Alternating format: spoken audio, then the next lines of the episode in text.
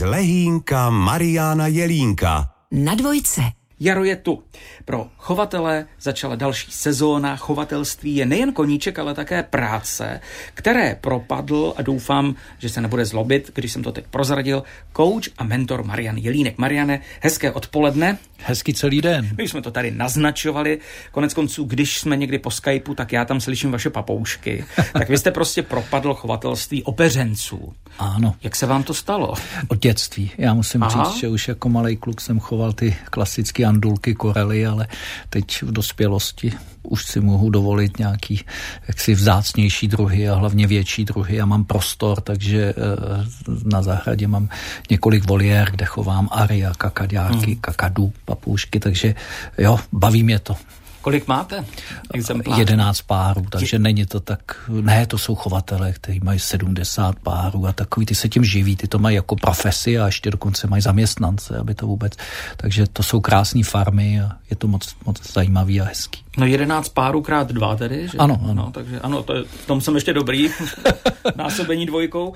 No, stejně si myslím, že to musí být nádhera, když tam vejdete, Poznají vás, že jste jejich? Ano, ano, poznají vás, dokonce je dobrý, jako když tam chodíte do té chodby, krmný chodby, tomu se říká, tak mít třeba stejný oblečení. Já jsem si jednou vzal baseballku kdysi dávno, jak jsem tomu ještě tolik nerozuměl a byli neklidní a křičeli. Říkal jsem si, Ježíš, co se děje? A pak jsem teprve pochopil, mi řekl eh, kamarád, který tomu rozuměl víc, půjde, hele, to nemůžeš, jak máš najednou na hlavě něco jiného, tak to pozor.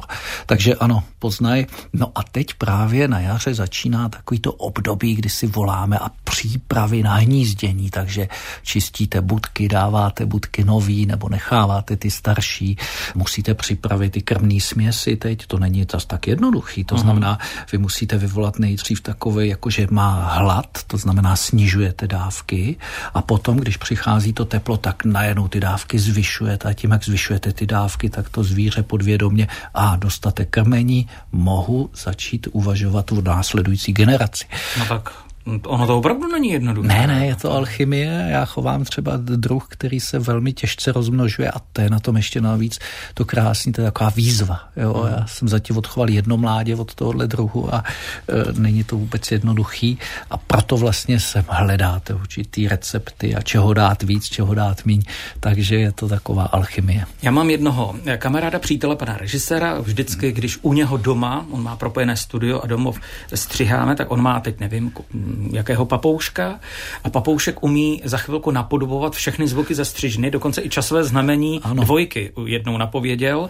E, má takové různé průpovídky, třeba jsme slyšeli zprávy, že byla někde nějaká povodeň a tam se ozvalo, ale co pak?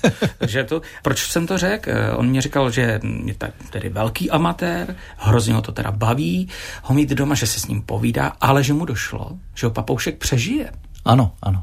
To je takový zajímavý u tohohle mazlíčka, že oni se dožívají ty mít třeba, eh, pokud nějakým způsobem nepodlehnou nějaký nemoci, tak 70, 80, dokonce i 90 let není, není výjimkou. Jo? Takže z tohohle hlediska člověk musí, že dává nějaký věno dětem, pokud ano. to budou chtít, anebo to na, na sklonku života musí ho prodat jiným chovatelům.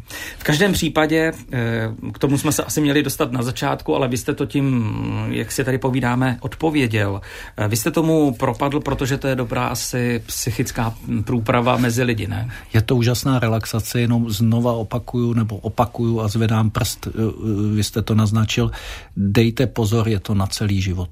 Tak eh, vždycky je to o lidech, dnes to bylo o opeřencích, ale myslím si, že to bylo opět zajímavé a příjemné. Marian Jelínek na dvojce, příště se těším. Naslyšenou.